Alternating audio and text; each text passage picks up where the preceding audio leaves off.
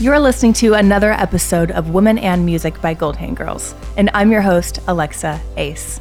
Today's episode is so fucking inspiring, and that's because today's guest is July Jones. July Jones is a Slovenian British pop artist who challenges mainstream pop with a strong determination for queer recognition. As a proud immigrant, July has been through it, like through it. Just wait until you hear this. Yet her attitude about life is bright and bold and just so fucking beautiful. In this episode, we touch on July's musical journey, producing, being on Eurovision, and Playboy, and what it takes to be your own boss. July, this has been a long time in the making. We met in November in Guildford, England. I was over there just to let's let's be honest, have some fun.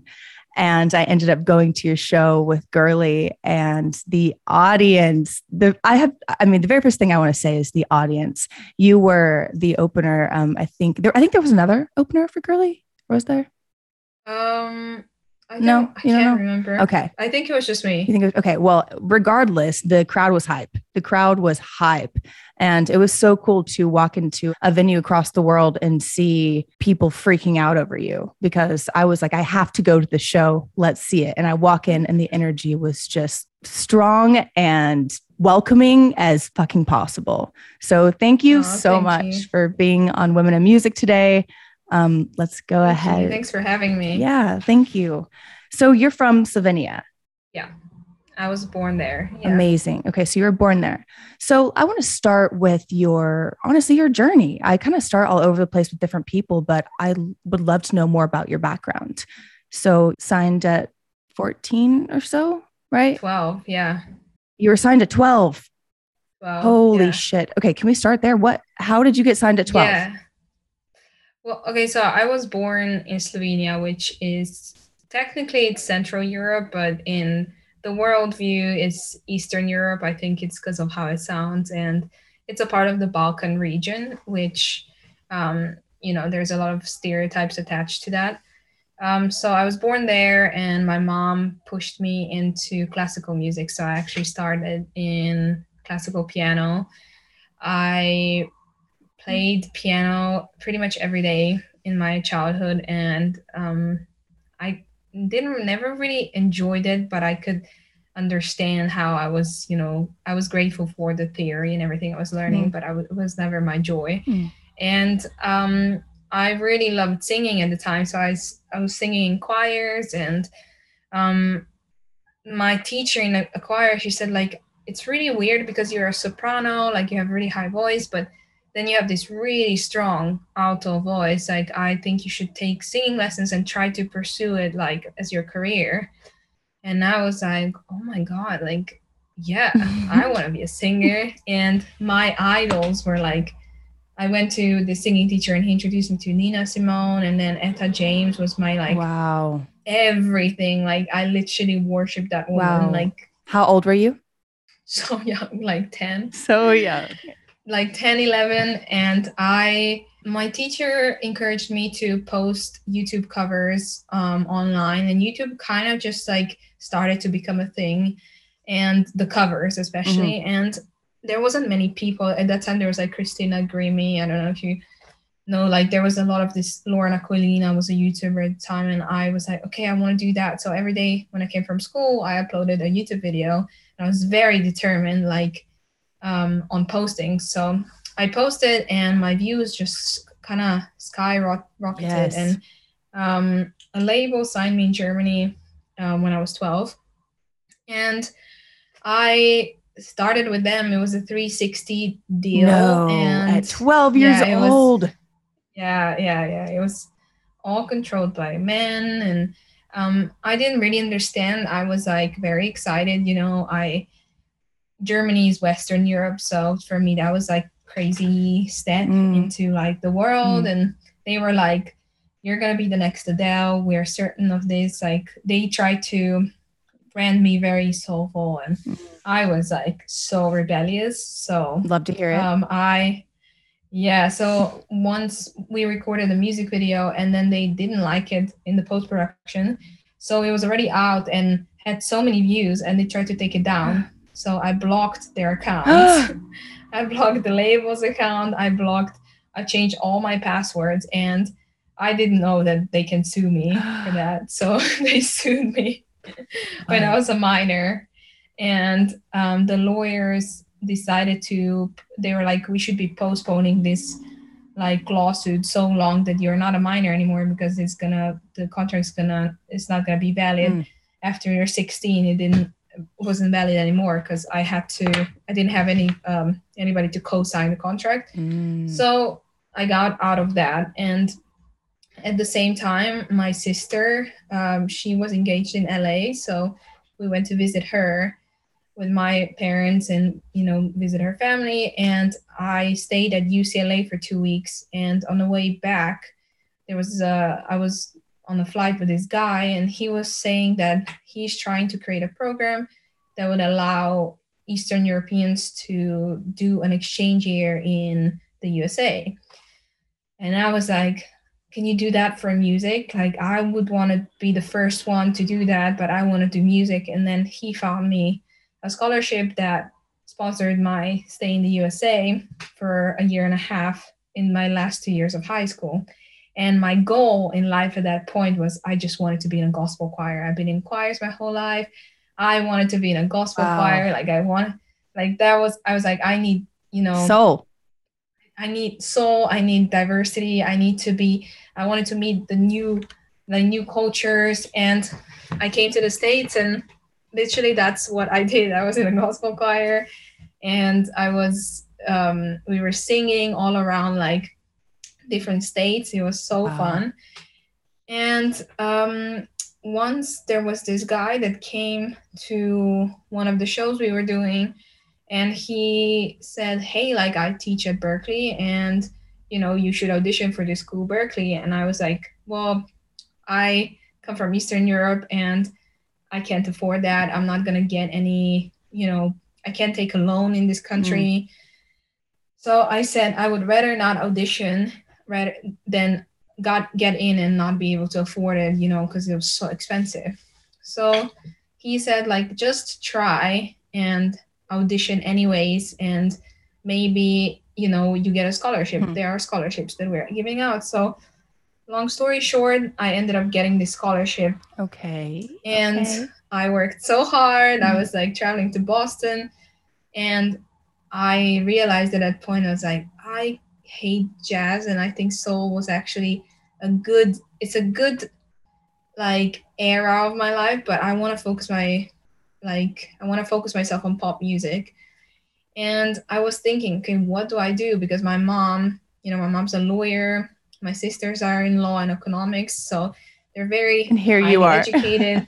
yeah, and here I am. So my mom said the only way you we will allow you to be in music is if you do a serious school like Berklee and do jazz and do a serious musician route. Mm, damn. Um, yeah. So I decided like this is I have one life.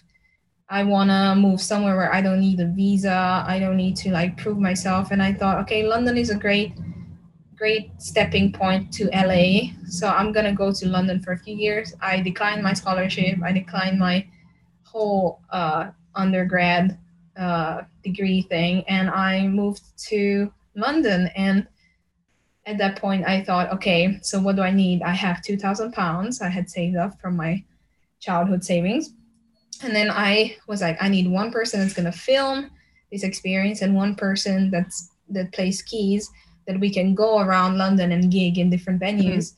And we're gonna put it online and we're gonna be famous within a year. Let's just hustle for a year. Like that was yeah. that was the, the dream. idea. So the dream, yeah. So I managed to convince my friends to come with me and I said, I'm gonna leave you for a while. I have two thousand pounds. Mm-hmm. And we came to London and we paid down a deposit for a flat and that was all the money. So Wow. Okay. How old were you at this point? I was 16. You were 16. Oh my God. You had already 16. gone through all of that. You so you basically yeah. Have been like in the music industry since you were like 10 and then went through this wild mm-hmm. journey of where how do I where do I go? How, is this the right door? Is this the right door? Is this the right door? And then suddenly you mm. you actually get a scholarship to berklee and you're like mm. you're like pause. I want to do pop. Yeah, I was always I never had this like fear. I think maybe as an adult you develop more of this, you know, you you you think about things a bit more, but I was very impulsive and I was like I wanna I had a goal to achieve and I didn't have any I didn't have any it wasn't homesick that much.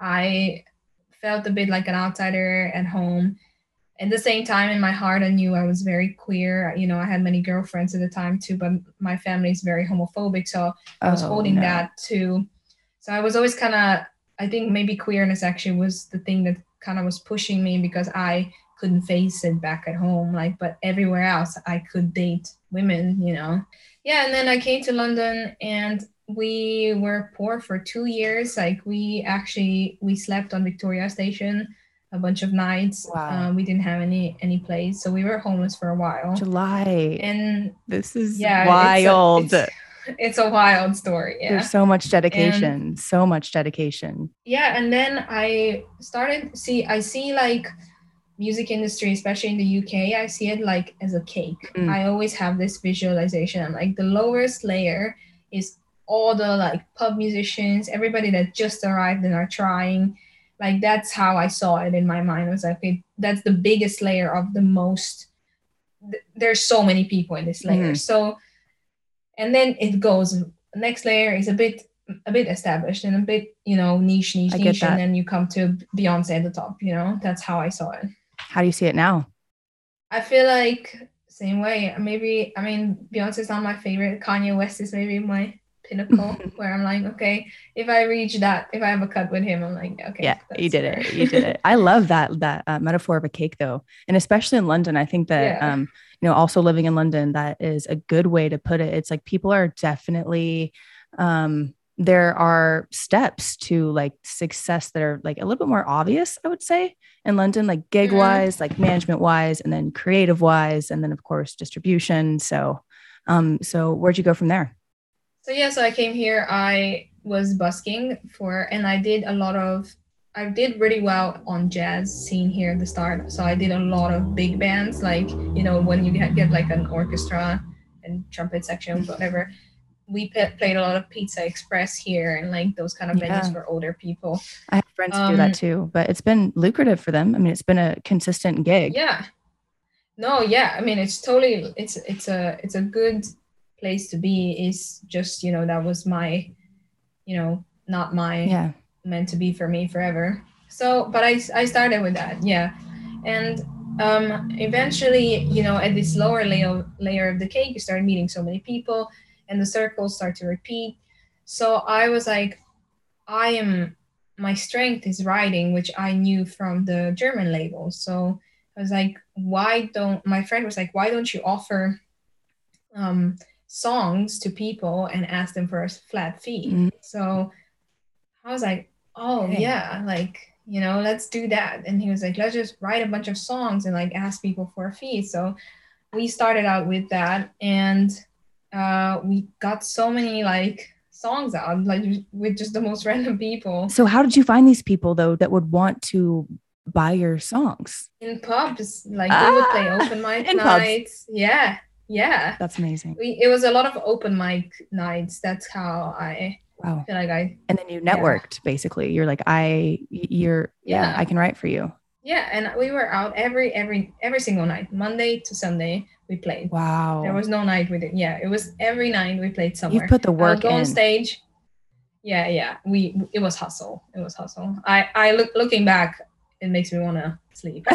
just, You're like, I'm tired just thinking I'm, about it. I'm tired. I'm tired. I'm tired thinking about it. Yeah. Um, yeah. And, and then um, I was doing this gig and I was going at ACM at the same time. And there was this guy who was like, hey, there's this management company. Um, and it was Jamie Hole and Ross Patel and Simon mm. O'Kelly. They were just starting their management company, but Jamie's dad was Max Hole, who was the CEO of Universal at the time in the UK. So they were like, "Hey, we would like to manage you. You know, we we see where you're going." And I was like, "Oh my god, like this is amazing. Let's let's work together." So they took me on and they were the first people that pushed me into like bigger sessions and I ended up going to Sweden and Norway, and we were writing with Dagny and Made Management, Oh, and wow. you know, like bigger artists that I admired and I wanted to But it wasn't jazz. and. I no, this was my first step into pop. Yes. Yeah, that was like that was very pop, yeah. Scandi pop was my, I think, first kind of introduction to writing and how writing looks like here. So um so yeah, we went there and I started to get a few cuts here and there. And it was very exciting because I was like, okay, I'm gonna be a writer. I wasn't interested Mm. anymore into being a singer anymore.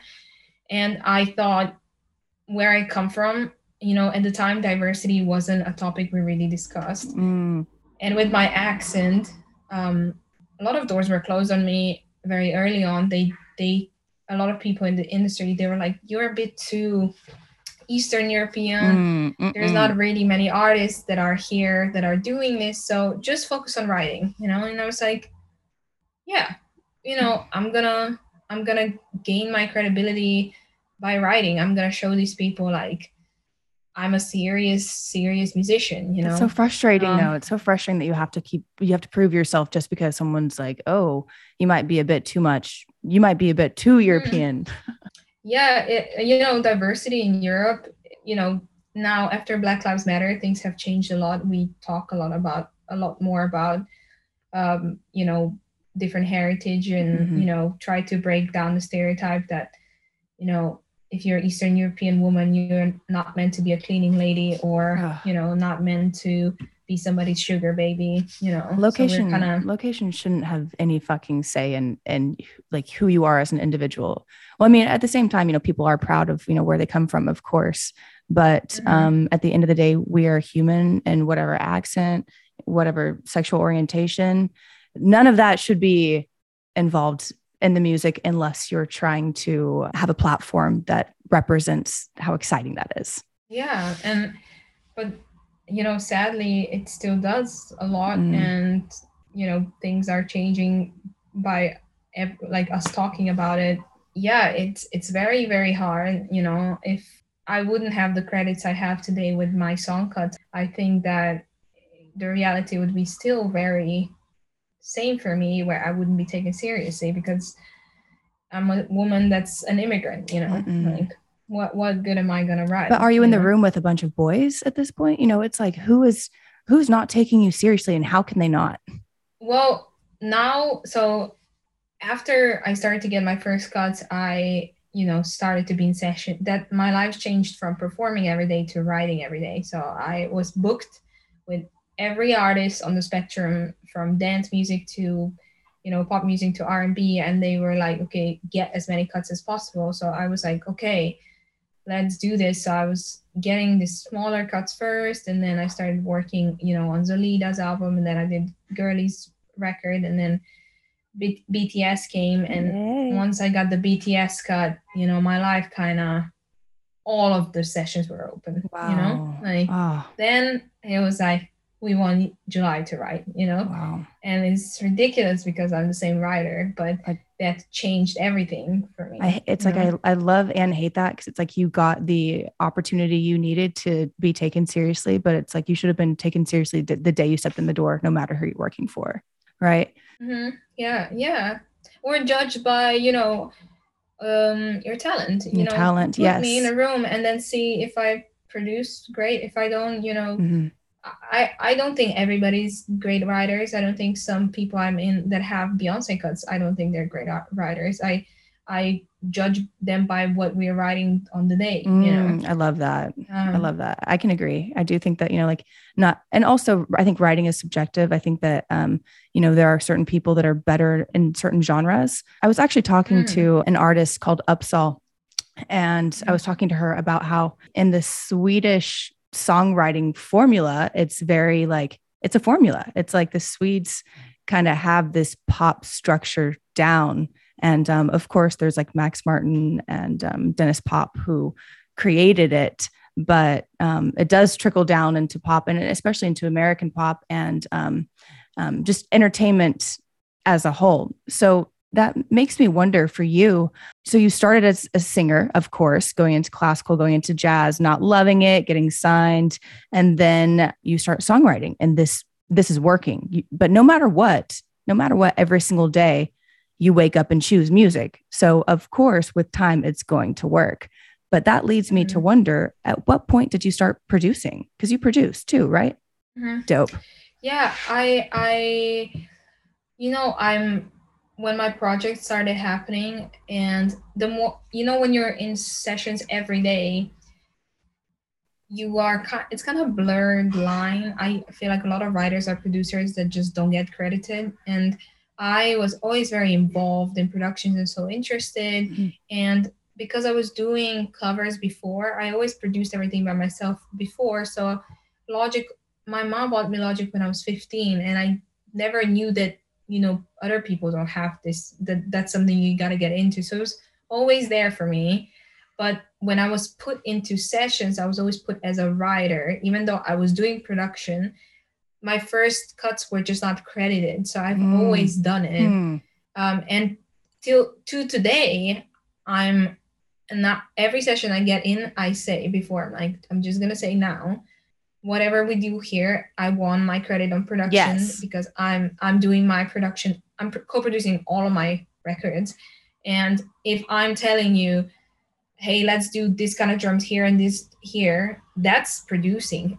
That's right. Who presses the buttons is irrelevant that's because right. you are getting my writing cut. Yes. Yes. You, I I'm writing all of my shit by myself, but producers still take half. Mm. I'm like, how mm. where is my half yeah. you know? Man that has to be so fucking frustrating. Like i can imagine you walking in you know being you being july jones badass walking in and being like okay wait. I i must have the credit i deserve. Because also literally just even you going up to the computer or whatever and, and arranging something is a producer credit. Mm-hmm.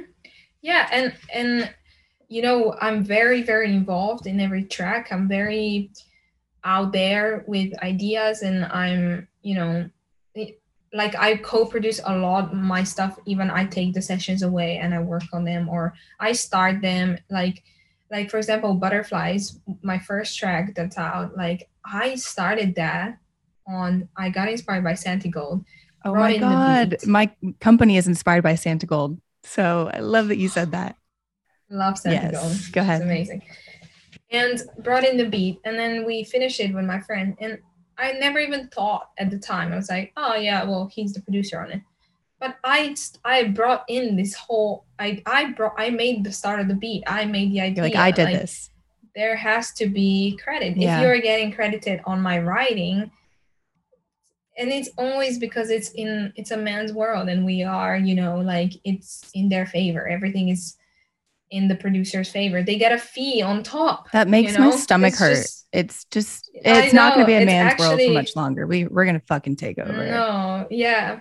But yeah, like basically production was always there and my kind of my dream is to actually just produce everything by myself, but right now I'm in a stage where I'm kind of collaborations are also networking for me a lot. Yes, so yes. You know, I love collaborating, but my dream is definitely to just have my own mixtape that is just me working on it. Um, God, I have, I mean, I, I have so many questions that I want to get to, but I would, on, I would honestly rather just keep talking about this, you know, clicking a button. Let's talk about that real quick. And then, and, and then producers mm-hmm. getting credit just because they're basically clicking the buttons because they might have just slightly more knowledge than you on the computer or in the DAW and mm-hmm. you're trying to communicate the sound um, that you hear to that you hear that might best fit this arrangement um, but yeah I, I you know also often find at the music industry that women do not get producing credit um, mm-hmm. So to hear you say that you want to produce one of your EPs or albums or your music in full, I think is amazing. And I think you should do it. Mm-hmm. And I can't wait to hear exactly what comes out of just your brain. I think I mean collaborating yeah. is is is so important too though. I mean, of course it's so important and networking, but the individual. Yeah, I mean, I feel like even now like 90% of, you know, my production on my project wouldn't be there if I wouldn't be there. Oh, you know? God, that's amazing because you have the talent and the skill, and you've been doing this for a long time to know what you want. Exactly. I, I know what I want my stuff to sound. I'm very particular. I'm very obsessed with. I'm obsessed with music. I'm very nerdy. So like, coming into studio with very specific sounds, very specific ideas, concepts. You know, like it's it's a my it's my whole being. It's my everything. It's who I am. Yeah. So yeah. Have you ever had a moment when you're in the studio, um, and of course not to like bash on anyone, but when um, there's maybe a producer who didn't listen to what you were saying when you were speaking up, um, or maybe have you had any situations where your song didn't really sound like you because of not being heard? I think at this point, um, there's a lot of mutual respect. I have to say, I Good, have yeah. been, you know, I haven't. I've been very lucky with my experiences in the studio. So there is, I must say, especially in the UK, there's a lot of mutual respect for Mm, writers, yes. especially at this level that I'm now. I feel like because everybody has certain credibility behind them, people take you seriously, and it's. um But at the start, definitely like, and maybe you know sometimes you don't click with people, and it happens all, all the time. Um, but now I'm in the place where I'm like, if that after three hours for me that's the limit. Okay. if that after three hours we are not writing anything that i feel like will produce anything. I i will say in the session i will say look like i don't feel like this is working out. So let's just not wait because when we when i started writing i would then sit in the session for eight hours and i would know there would not nothing will come out of this. But you still sit and hope and you know just sit there with another person the vibe's completely wrong but in it's in reality it's dating like we are like yes. yes, it is. it's like having a date every day without any of the love aspect but it's so intimate so if Yeah. it doesn't work i i will say like hey like let's maybe grab lunch you know and you know let's see if another day works or if we just don't vibe you you know we don't vibe Yeah, yeah yeah. and i think you have to be firm in this industry and you have to you know especially as a woman you have to put your boundaries and you have to know what you're doing yeah. um, and be persistent in your goal. And if my goal is writing a hit and it's not happening, I'm I will say get out of you there. know, yeah, and if production is wrong, I think that you know I will. You should also say like, this is not, especially for your project. This is not really my kind of production, but I'm working on it with my producer, and everybody will get credited anyways. yes, of course. you know? It's like you want you can take it to someone else to make it sound a little bit more like you, but still give the credit to whoever you were in the room with, even if it Mhm. wasn't a total vibe. 100%. I love that your solution is like, I love that your solution, you know, even talking about boundaries being firm, your solution is to put a time limit on it. I think that's really, that's really smart. That's really cool. Um, because you've obviously experienced what it's like to be in the studio for like eight hours and not get anything done. So through experience, Mhm. you've, you've learned to draw that boundary through duration, saying if we, if, if it's not working after three hours, I gotta, I gotta keep going. Yeah, and rather, you know, I always say to upcoming, you know, people that want to be in music, you know, you have to set your goals, and this is this industry is about consistency and pushing and you know perseverance. You gotta have goals in the week, in the month. See, okay, I want to write for this person, this person, this person. These are the songs I want out, and find the people that you know are going to help you achieve that and then just keep pushing and keep going that's how everything for me happened there was no miracle ever It was consistency. So then that makes me wonder how do you practice your goals? How do you make sure your goals are crystal clear so that you have that path? i think in every stage of my life i set goals of what i'm trying to achieve so for right, right now i have five ten artists in mind that i'm like okay in one year i want cuts with those artists mm-hmm. and i need the music to come out for my personal project i want the my second mixtape, third mixtape to come out. I want the second one to be signed to an indie, third one to be signed to a major. I want to be signed to this person. I I you know educate myself about which people are where, what you know. I just signed to Paradigm, and I knew who I wanted to sign there directly, and that was my goal. And I manifested it. I you know found people that knew that person.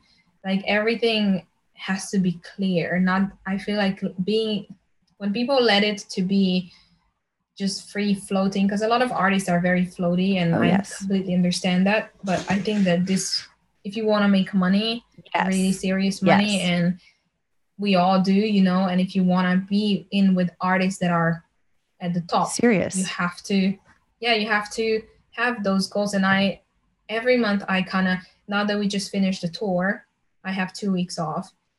And i am that's my time to repurpose myself. What what am i doing? You know what who are my next artists? You know see okay like today i have i have this and this and this you know i i have this cut coming out like everything has for me has to be quite organized Wow, you know? that's good. I think that's a sign of a great leader though. You know what you want and where you want to go. I think I think you're I think you're right. I mean, I mean the floaters out there that is definitely a way to do the music industry, but if you want to get what you want fast, have that plan. Make a plan, stick to it and then stay consistent with it, but also keep updating it because of course life changes um or or you get bigger inspirations and then you wake up and you're like, wait a second, I think I can write with Kanye in the next three weeks.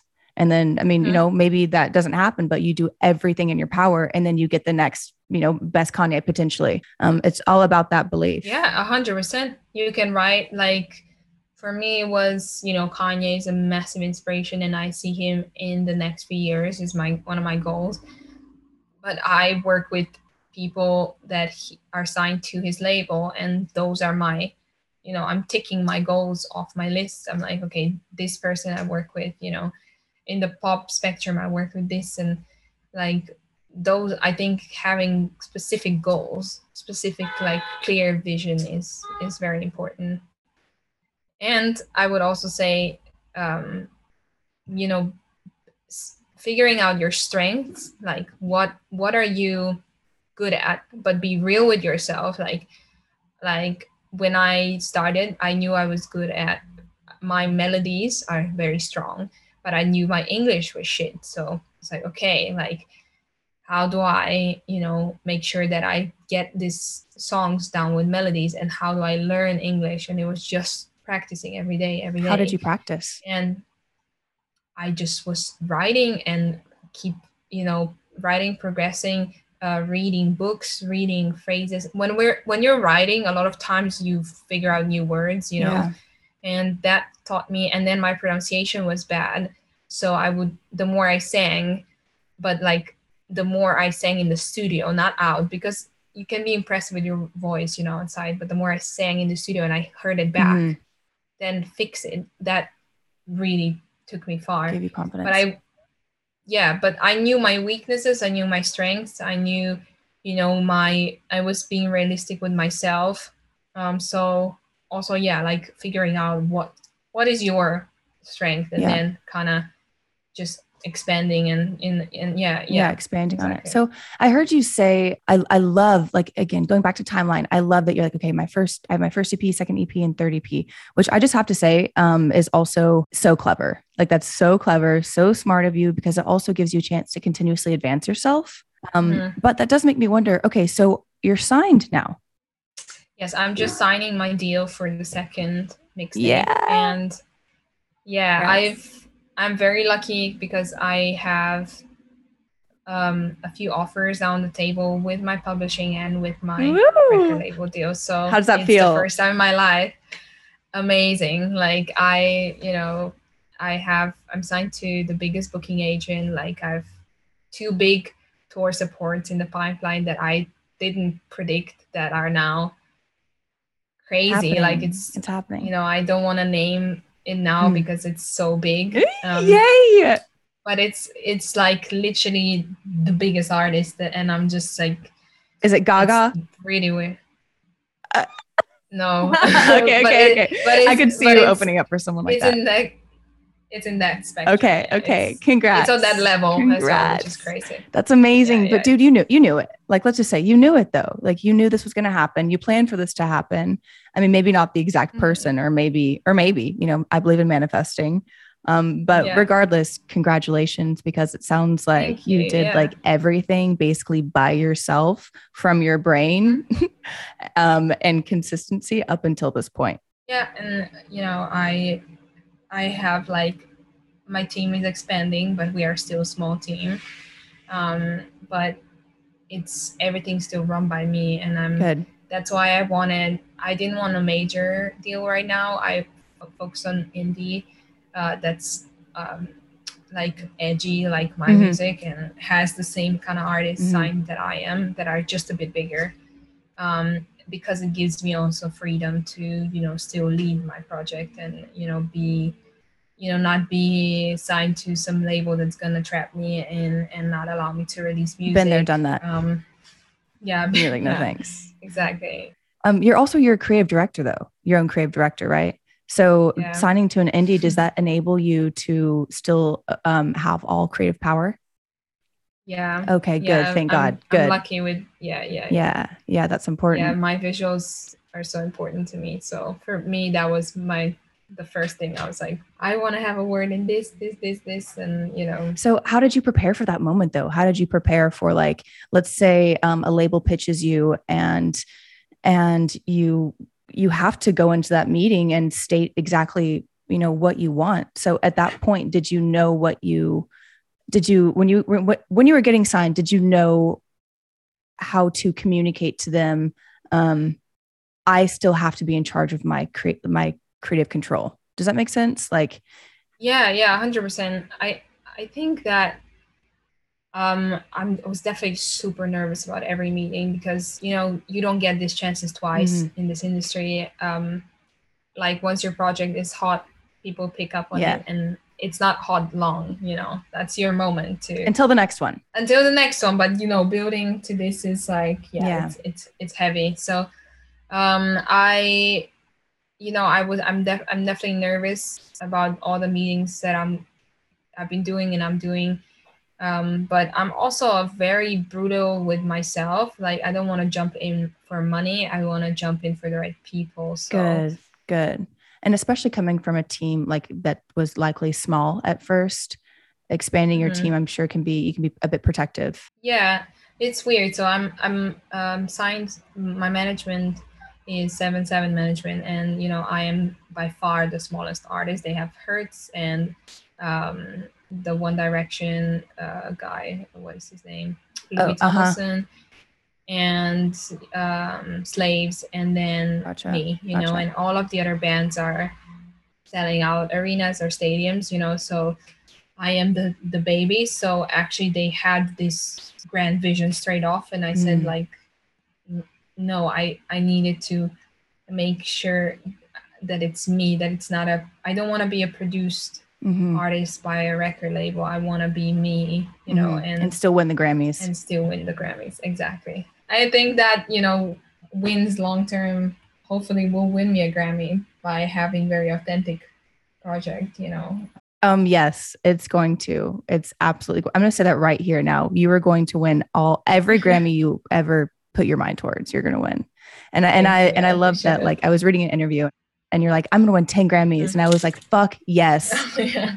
you know, Kanye. That's Kanye's thing. Kanye would practice his Grammy speech, and I I feel the same thing. I'm like, I'm going to win a, win a Grammy. You're going to win a Grammy. Everyone who is real in this industry is going to win a Grammy, and that's how it's going to go. A hundred percent. I mean, like you know, I Kanye is obviously a controversial person, but if you watch his documentary, he's I relate so much because the hustle behind our projects, like it's so long, like it's just such a long journey before people start recognizing and then like you know call you like, oh you're everywhere I'm brand new artist, mm. but I'm like I feel like I've I'm 24. I feel like I've been an artist like 24 years, you know. You're again, Yeah, you're I'm tired. like, I need, I can retired now. you That's a great point though. Like this is such a long game. The music industry is a long game. And like I'm 27 and I think at one point um like in the early 2000s it was like getting discovered was the cool thing. Now it's not that there's like not a cool thing. A cool thing is the consistency. A cool thing is to see wow, who's actually been doing this behind the scenes for that long. Um you know, again, you're Mhm. also the example because of um just the amount of education, I guess, and experiences you've had and you've put into and the work that you've put into this. Um, mm-hmm. I don't know. I could I could just pop off about this and would love to talk about this all day just because I think that the industry is just it's just a tricky place to be and you got to fight for yourself. No one's going to fight for you like you. Yeah, and you know, I think we're coming to a better place with it where I have a lot of friends that are 30 and plus 30 plus and um they just broke as like, you know, as an artist yes. like Cassyette, you know. We need to hear that more. She w- yeah, and it's so freeing for other women, you know, like because me feeling anxious about doing 24 is just so toxic, you know. Um, I cried on my birthday. Yes, but it is horrible. And, you know, I cried on my birthday and I, no. I felt like this is not how it should be, you know. But that's the industry standard that they've like put on us. It's like you have to be a fucking 18 year old pop star or else you're gonna you're not gonna make it. And yeah, but then the reality is if you are, you know, an immigrant um, or and you don't have the reach to Hollywood that you can just, mm. you know, be there. And if you now that with Brexit, you know, people from my countries they can't just come to London. You have to have a visa, and to, in order to have a visa, you either have to be rich or you have to. a long know, process. Uh, get a scholarship. It's expensive. And there is no way for people like me to mm. be 17 and be at that point so there then it's so much privilege involved wow which is it just like yeah a whole nother know, conversation a whole nother conversation and you know for me SZA and Lizzo and those girls that they're like 30 plus and it just it's just so freeing. Yeah, That makes me feel like a baby. And I am a baby. You yes, know? you are. I mean, so. I'm like, yes, yes, you are the baby. yeah, like I can't feel old at 24. It's just horrible. And when I was crying, I was thinking, what example am I putting out for other women and other, you know, people that are I mean, I have to, I, can't, I have to change my mentality. So I, you know, I'm now actively like, I really you know want to change that for myself too i think it's definitely hard and that's definitely something that um, is hard as a woman or you know really any human but especially those who identify as women because mm-hmm. um, mm-hmm. age is just you know, just just fuck it. Like I literally just had this conversation with um, like I said, another guest too, but it needs to be stopped. And women of all ages need to be celebrated. I love, you know, that you come from a different perspective being an immigrant because it just immediately makes me think, okay, well, who else from your country? How else do we get girls out? Like, how do we get the girls out? How do we get that talent out of there? I mean, also one thing I want to say is the talent that we have where I come from and the artists that we have. So Balkan music uh, sells with South American music, so they're okay. the same. We only have reggaeton beats, so the beats is really weird. So Balkan artists all sell out in uh, southern uh, uh, South America. So yeah, so it's really weird because there's recognition there, but uh, then they have like a hundred million plays. Like people from my hometown will have like hundred of millions of streams, but nobody in the West knows who they are and i'm like mm. that's insane because the artistry of this is crazy. Yes. Ooh, send, send me, me some later. I'm so interested. I have to send you. Oh my god it's so good. So then how do we like get gosh then there, there there's such a gap between like eastern european music and of course then there's the middle ground which is like the you know the uk and then there's america so it's like, how do we yeah. bring all of these communities or women or those who identify as women together? Because um, I want to know about those artists. I'm like, I, who are they? I want, I, want right? to, I want to, how, how, crazy. I want to dance to that beat. I mean, I want to, I, I want to yeah. celebrate women from all all around the world. But it does suck that it's like we only kind of get to see those who like survive and then also set themselves up to be the tip tip top which means spanning across multiple countries and states and you know likely does involve a lot of money and or like you sleeping on the, the mm-hmm. fucking floor of a station like it it just takes yeah. extreme dedication and you know brexit you know here in the uk they you know you don't see it people don't think about this for uk it was just like a horrible what brexit is horrible but it's horrible because you don't think how many lives you're ruining with this when you are literally forbidding people based on where they're born entering a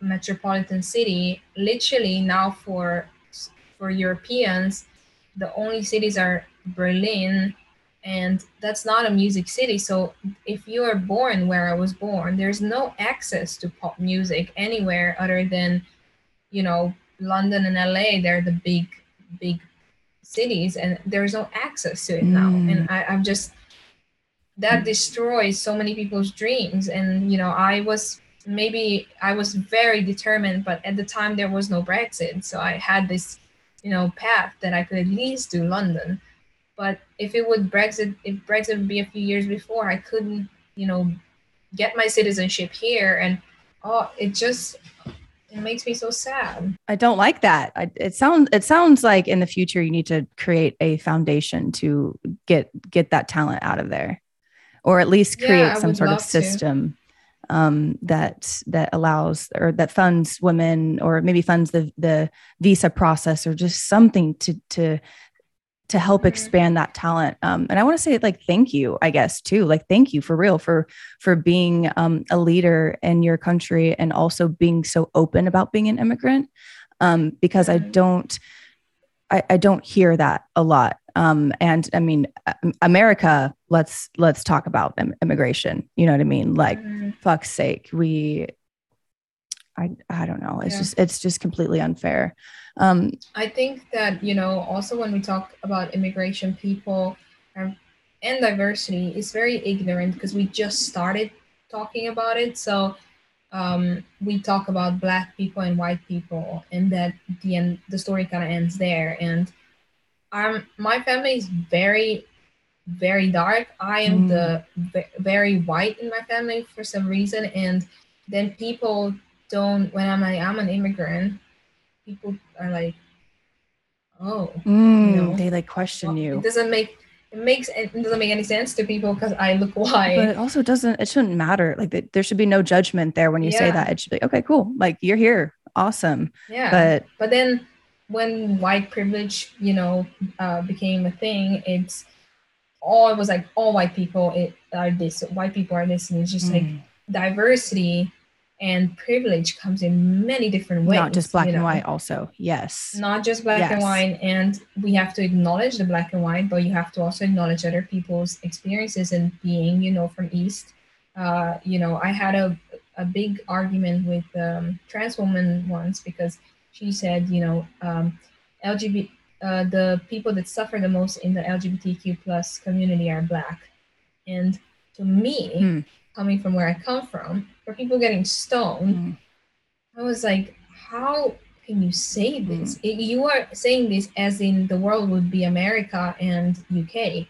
Well, you're completely disregarding the rest of the world. So you're actually, it just went very far for me. And, you know, we couldn't, it, it, it blew her mind that she never thought about this. And uh, it blew my mind that somebody that speaks for diversity and has this kind of say, it just like, it's yeah yeah it's it's a it's a very difficult topic and you know we have to listen to each other and bring representation in all sorts of ways and you know respect that you know skin color makes us different uh, our origins makes us makes us different you know language language accents yes. you know representation Mhm. is in many forms you know just because i never had representation in any entertainment Mm, any musicians. There's nobody. People are always like, Dua Lipa is from Kosovo. I'm like, but Dua Lipa was born in the UK. yeah You know, yeah Th- there's your difference. Yeah. You know, show me somebody that was born in the Balkans and is now successful. Melania Trump. yeah god that's what i was wondering who else is there example.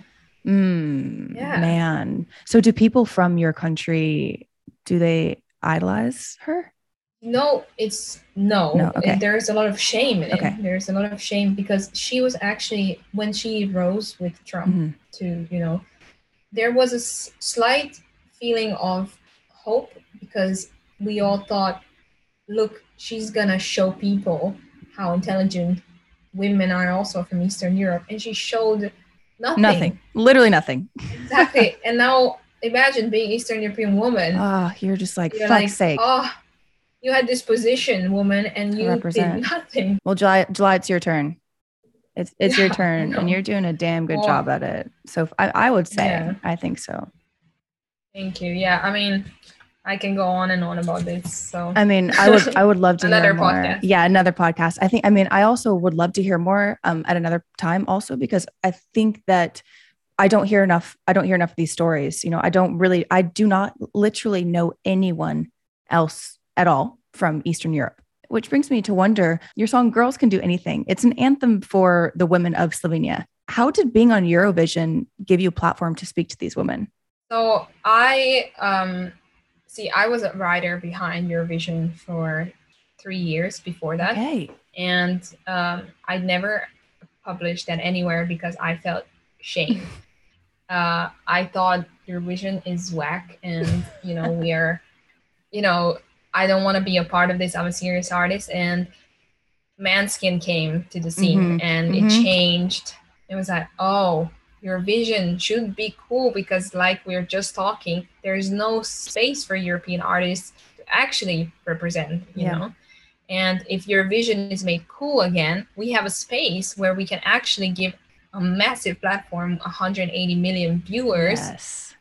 for your European artists, you know. That's a way to see it. Exactly. So I was like, you know what? I'm gonna let me try. Uh, I, I thought it's a bit cringe, but let me go there because this is a platform at the, at the end of the day. Yes. And you know what Måneskin did, I was like, I, you know, I want to do that. Mhm. I want to, you know, I want to, I need an audience. I need more of an audience. So I thought, what better way to go home and represent and show queerness and show how, you know, I feel about women and, and have this women empowerment. And I went and, um, it was received because I was openly queer. Mm. So at the start, I had a lot of bad articles about me. Um, Fuck that. it was it was scary i've never had you know my fans are very lovely people and i feel always having a safe i have a safe space because i'm still edgy artist i'm up and coming Mhm. So i don't have this mainstream and all of a sudden i was exposed to the mainstream media and the news channel and i was like ooh This is like, harsh. crazy and the titles were like she admitted she's pansexual and like kind of shaming me and it was so like, yeah, heavy and i, I, was I like, sure am. Sure. am. Yeah. Wow. Yeah. I haven't really thought about And, how um, that could like that, that, that transformation from like local media to big media. I'm sure that oh, hurts. Oh yeah, it's it, it it it hurts, but but you know you you gotta just zone it out. You, you can you can read this like it's just you like the many fans that I got out of it, and you know I feel like I have actually influenced with that so many more people that I ever have before. yes, So you have. you know I'm I'm trying to focus on that and not you know there's hate involved with it. So anyway, so I um I think you made it I- cool. I, mean, yeah, Måneskin did too, but you definitely, you definitely went up there and represented. So Well, but I I only did a pre, so I I only was on the stage of my country. I didn't, and I wasn't on the Eurovision stage Okay. because I didn't. I was third on a, a jazz band won, and they ended up being last on Eurovision. Oh, So see, I don't get any access to that over here. oh yeah yeah. So my country, otherwise I would be like way bigger now, but um, my country decided that I was too risky and too out there and I'm sorry, what? um No. yeah and um you know i have so much to say on this topic as well because depending on where you're from that's your budget from your for eurovision and it, i was born in slovenia and my budget was zero and then italians What? have 50000 no. and finnish people have 20000 per person it's just mind-blowing and um Wow, I, I didn't know it worked invested- like that. yeah it's So it's like the country like invests in you basically and sends you to represent. Yeah.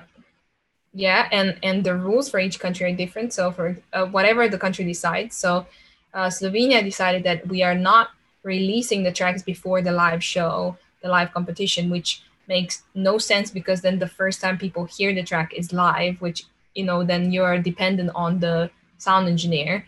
And uh, Italians release their tracks uh, four months before before the competition, so people are streaming them like crazy. Uh, Albanians release their tracks before, Finnish people release their track before made the music videos for their artists. You know, they it was uh, I have so much anger towards it because you know how can you dedicate different amounts of money mm-hmm. um, i think there should be a rule you know if you want to be as a country a part of Eurovision this is what you have to dedicate to your artist you know and it's immediately unfair it's immediately yeah immediately unfair and you know i knew as going as slovenia i was never going to win but i always thought, okay, well, it's such a platform though, so let's put the money in. Yeah. So I put so much of my money in, and you know, I just paid it off like a month ago because it was just so expensive. Wow. Yeah. Wow. Wow. Wow. Yeah. I'm sure you could really chat about this. I mean, I'm over here like, I want to know what the contract said. I'm like, I, I cannot believe in this age, you know, that this kind of rules exist and nobody's saying anything. And um, I think that it comes from people that are from less smaller countries they're be kind of scared to say anything, you know? Mm-hmm. or put money towards it as if it is an investment for your country because like also uh, let's yeah. let's be real if you were to have um if you were to have one or even furthered yourself just a little bit more it's that representation for your country so it's like it could bring you know mm-hmm. it could bring the country money but they chose to not invest so yeah. um and right now i am thinking you know, I am British and I am Slovenian, so I have double citizenship. So Uh-oh. I might, I might rep UK. I might. Tr- I mean, I'm trying. Um, as an immigrant, nobody has ever done it. So the first reaction of the UK people was, um, you know, you are not British enough. And I was like, but I am. I have a passport. Yeah, you're like I um, mm. I am British though, you know, I've grown up here for, since I was 16, you know. Uh, I don't know anything other than Britain as an oh, adult, mm-hmm. you know. And uh, that sucked, but I think that, you know, it uh, it is changing and I think there is a chance. And, you know, as Britain, you can win. Um, sadly, this is so political that, you know, yeah, Britain Britain is important enough to win. Um, so, so I am thinking, you know, it is unfair, but you know, again, just you know, gotta look at your solutions. And mm-hmm. I love that you're continuing to represent, though. Like, I really love that you're you kind of know what you're putting yourself into but you're still going to go challenge um, whatever they tell you anyways. Like you're just like a diehard rebel. You're a real rebel. Thank you. I mean i i will see you know like it's very hard in britain because we don't have any pre-competition. So it's in britain is the only country where they just pick somebody. Wow. so if you yeah. So here there is no competition. So you there is no it, you have to have the right connection in. And um, right now i we they are trying to figure out which label is going to mm-hmm. be picking for next year and um, oh my goodness. we'll see. I mean we are we are going to try and you know i'm trying to write the right song as well. That's that's also important that is the right angle the right kind of commercial and edgy you know it has to be the right blend. So would it come out um, before though? Does britain allow the song to come out before? Yeah and they have ma- massive campaigns. Massive. okay yeah that's so worth it. I don't it's know if so you've seen it list. So Britain was always last, but this year was the first year that they would win if it wouldn't be for Ukraine. Mm. Um, and they put millions into promoting. Oh, it was crazy. Oh, it was Sam wow. Ryder. No, I yeah, didn't. Yeah, yeah. didn't watch it. Wow, but um, I'm so interested. I'm so interested now, and I think I think it's really cool too. Like I just kind of keep saying, like no matter what, no matter if you at first you were like, I think this is kind of whack or cringe or whatever, you still did it. Like, and you still decided to. I mean, you never know if there are other let's say there are other like 12 year old queer girls out there and you're the one fucking person that, that's representing them. So at the end of the day, it might be kind of dorky or whatever. I don't think so. I see it as an exposure platform and a chance to invest in yourself and represent.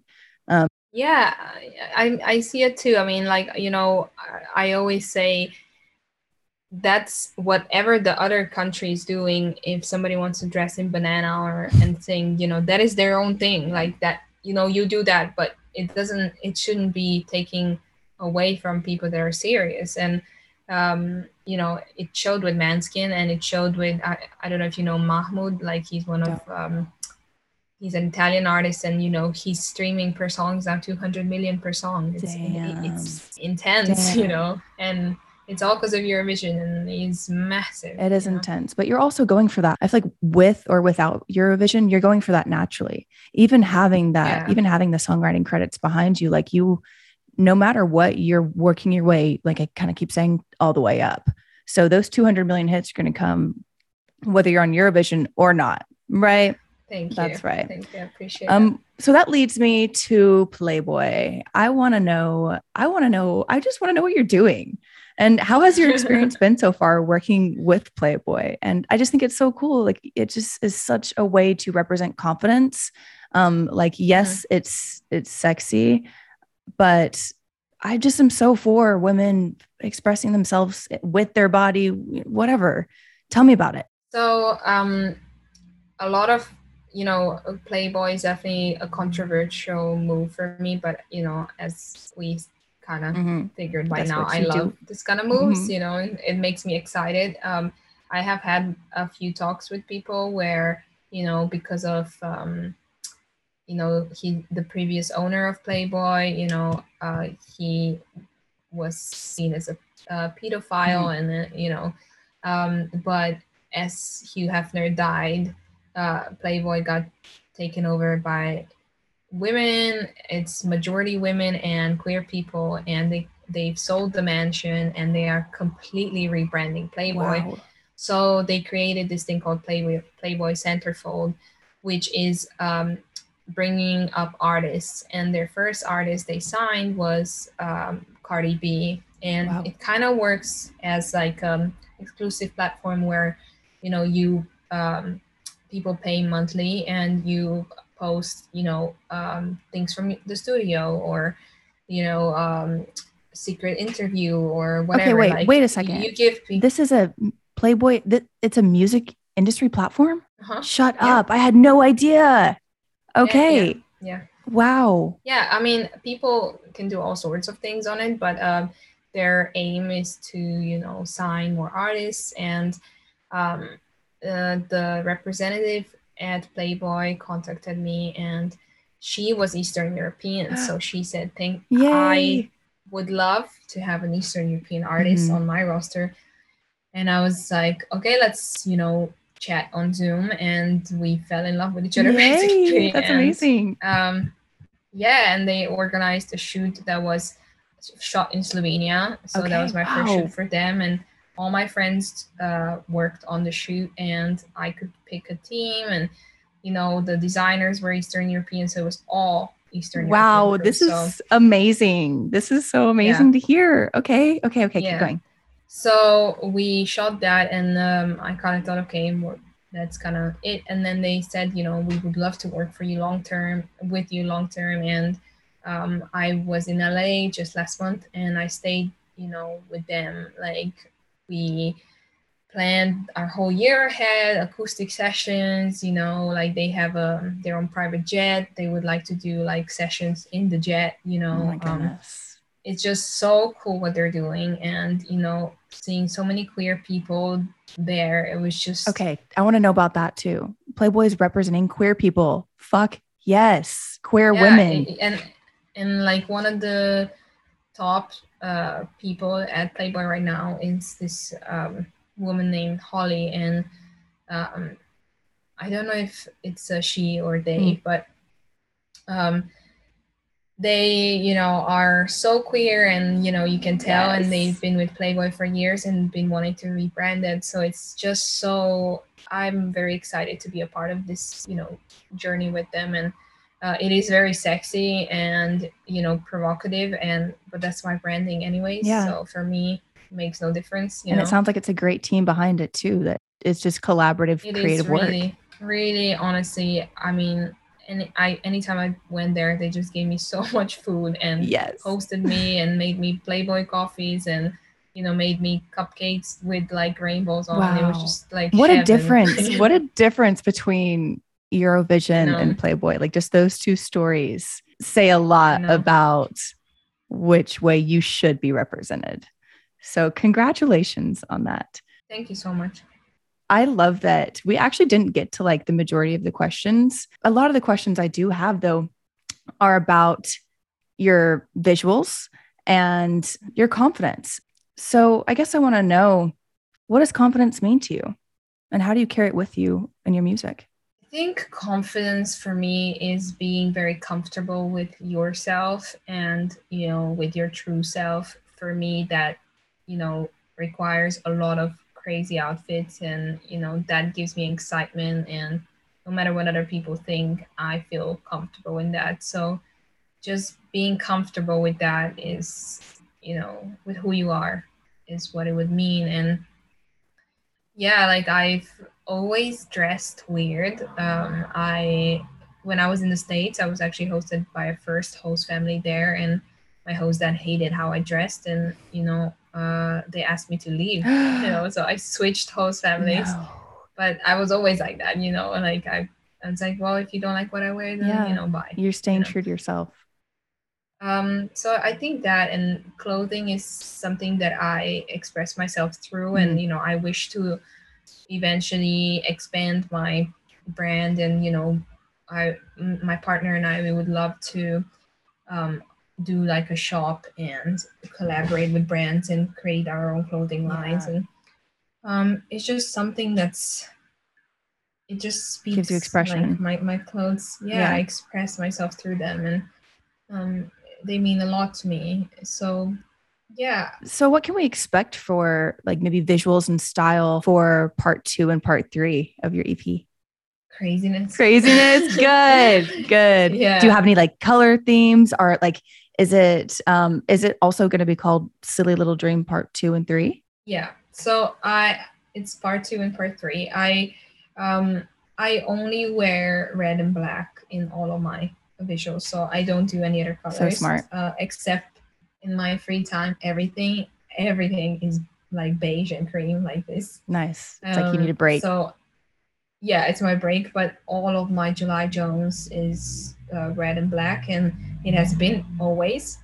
Um, actually, since I was very very little, and it started with red lipstick. Mm, I always too. wore red lipstick. Yeah, yeah, it was just something about it, and then people started like to recognize me for red lipstick. But you feel yeah. great in it, like sexy. Yeah, it's sexy it's bold it's like out there. And um, when i was in high school people always recognized that. And i was like wow why don't i build a whole brand around color red? Mm. i love red. It represents you know romance anger sexiness like it's, i don't yeah. know it's just so many emotions in that color. So yeah it's it's gonna be definitely red and black and you know um can't I'm wait. very into futuristic yes, things yes. any anything anything in into the future it's like i'm like You're like i am there in my brain with you yeah yeah i want to know did you did you make up your name no i mean yes uh, okay. no yes. no yes no i i i was um so my i was born in july on 3rd of july and my mom named me july but it's in Slovenian. It's spelled a little bit different, okay. um, but it it means July. So when we came to London, everybody was always pronouncing it so weird. And uh, my ex partner, he said like, "Why don't you just translate it to English? Mm. Like just spell it like, you know, uh, people spell it in English." And I was like, "Oh yeah, okay, so much Gonna sense." And then people started saying July, and then we were like, okay, July is quite short. So then we made this list uh, with uh, their sister. We made a list of last names that we thought sounded cool, and we were like going for really weird things. And and I would introduce myself around for a week, like with different names, ah! you know, and see what worked. What, what worked? What felt what, good? Yeah, yeah. What are other names you tried? Do you know? Do you do you remember? Oh my, I don't, don't remember, know. but it was so weird. It was so it made no no sense. Um, and July Jones made no sense either at the time. You know, it's also a bit alien like, and we were like, let's because July is quite weird. Let's just you know, it's a lot for people to process anyway. So let's just pick something very simple. So then we were trying July Smith, July Jones, July whatever. Basics the basics and July Jones just had this ring. It works, like, Queen. It works. Yeah, thank you. Um, I actually made up my last name too, so I love I love hearing you say like, "Well, we just kind of figured out what sounds cool." Well, guess what? Me too. Yeah, and you know what? You can do that in life. Yeah, exactly. This is something that you know. My partner is transgender, and um, he also changed his name. And, yes. Um, he he was also like, "What? I can go into my fantasy now and be whoever the Yeah, fuck I want." yeah. And I feel like in life we evolve so much. Like, why why are we so stuck with our names? Yep. Like, why is that? Why not rename def- yourself Yeah, like when you're 21 or 2? when you have the such a lame name, why not be whatever the fuck you want? lame. like it, it yeah, you Yeah. know what I mean? Like like everybody in London. or if you don't named- identify with it, exactly, or like, I mean, everybody here is named Sam. or Everybody. Tom or Olivia Yeah, in London. yeah, and you, you don't have why like obviously if you love your name, who cares? But like, you know, if why we explore clothes, we explore sexuality. Why why do you have to care about your name? Mhm. it's just yeah, I, I feel like we uh, like of invented it. It is freedom. it's like it's the invent your- invention of self. It's like here's who I am. But I remember, I remember, I don't know if you went through this, but like for the first time introducing yourself and having to like you like changing all your socials to like match your new name. yeah. Um, and then like introducing yourself and and remembering to say like I am July Jones or I am Alexa Yeah. Ace. It's like it- you have to like train yourself to Mhm. also become that person. But I think the more that you like train yourself, the more like down the the like self discovery wormhole you go down, which is so freeing and beautiful. yeah. And um, yeah, so so true. I mean, it you know, my name was the first thing that defined me. You know, it was like the redefined me. okay. So know? then, so God, I could talk to you all day. Okay, wait. So so at what point did you change your name? I think it was Before the first, songwriting? Uh, yeah, it was the first year coming into London. So my my original last name is Al Jazz, and people kept saying like, uh, so that's why you do jazz. And I was like, no, not at all. That's That's just such a dad I joke. was born with. That's so dumb. I know.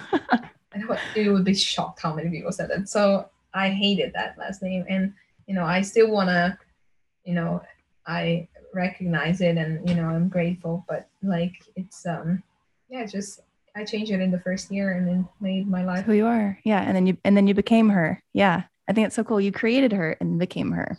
Same, same. And I would definitely influence anyone who's listening right now. If you've ever thought about changing your name, just sit down with a piece of paper and yeah, what sounds cool. Yeah. And then what, what do you Yeah, identify just with? Try whatever. Yeah, try or, or like July, just go around and have different last names for a week. I would love to hear. I would love to hear some feedback if anyone does that. So, July, the last question I have for you is what is your gold moment in life? And that means like a pinch me, holy shit, I did this for myself moment.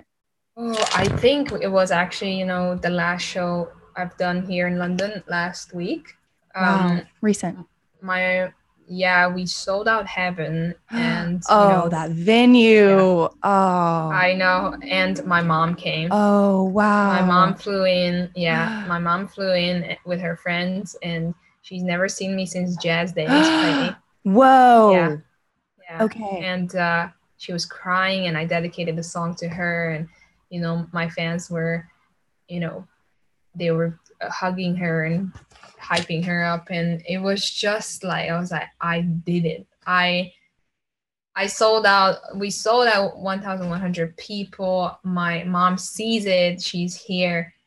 I i accomplished something you, it, know you that that was that she can see because when i got a bts cut or that was also a pinch me moment. Of course. but um getting a platinum record from my mom Mm. she doesn't get it you know they don't speak english so well and but this she could see and feel and you know Yeah. she was like wow this I is, get it this- now. i'm yeah and oh, that was Wow. Congratulations. yeah. That I mean, that sounds like a full circle moment. Like you hit you hit home. yeah Um so Yeah, yeah. so oh god, like I said, I could just keep going. I want to know about like your family and everything. We'll have to keep in touch when I'm in London next. I think that that 100% yeah that gold moment, dude, is just that's it. Like that's that feeling that you know that that drives your soul is like let me show you what I can do. No, really. No, really. Like I'm going to keep going and I'm going to keep proving myself. By the way, you have a sick uh, podcast voice. It's uh, such a good. You should do an ASMR. Me and Millie are obsessed with ASMR, and you would be like a perfect ASMR. So it's just like someone said that last week. Such a nice. Okay. You have such a nice voice. Thank you. So thank you. Thank you. Thank you. Okay. Well, Amazing. that means so much. All right. I'll speak to you soon. All right. Thank you so much, July. Bye. Bye. Thank you for listening to another episode of Women and Music. Please go follow July Jones at July Jones on everything Spotify, Apple Music, and while you're at it, forever and always, listen to more Women and Music.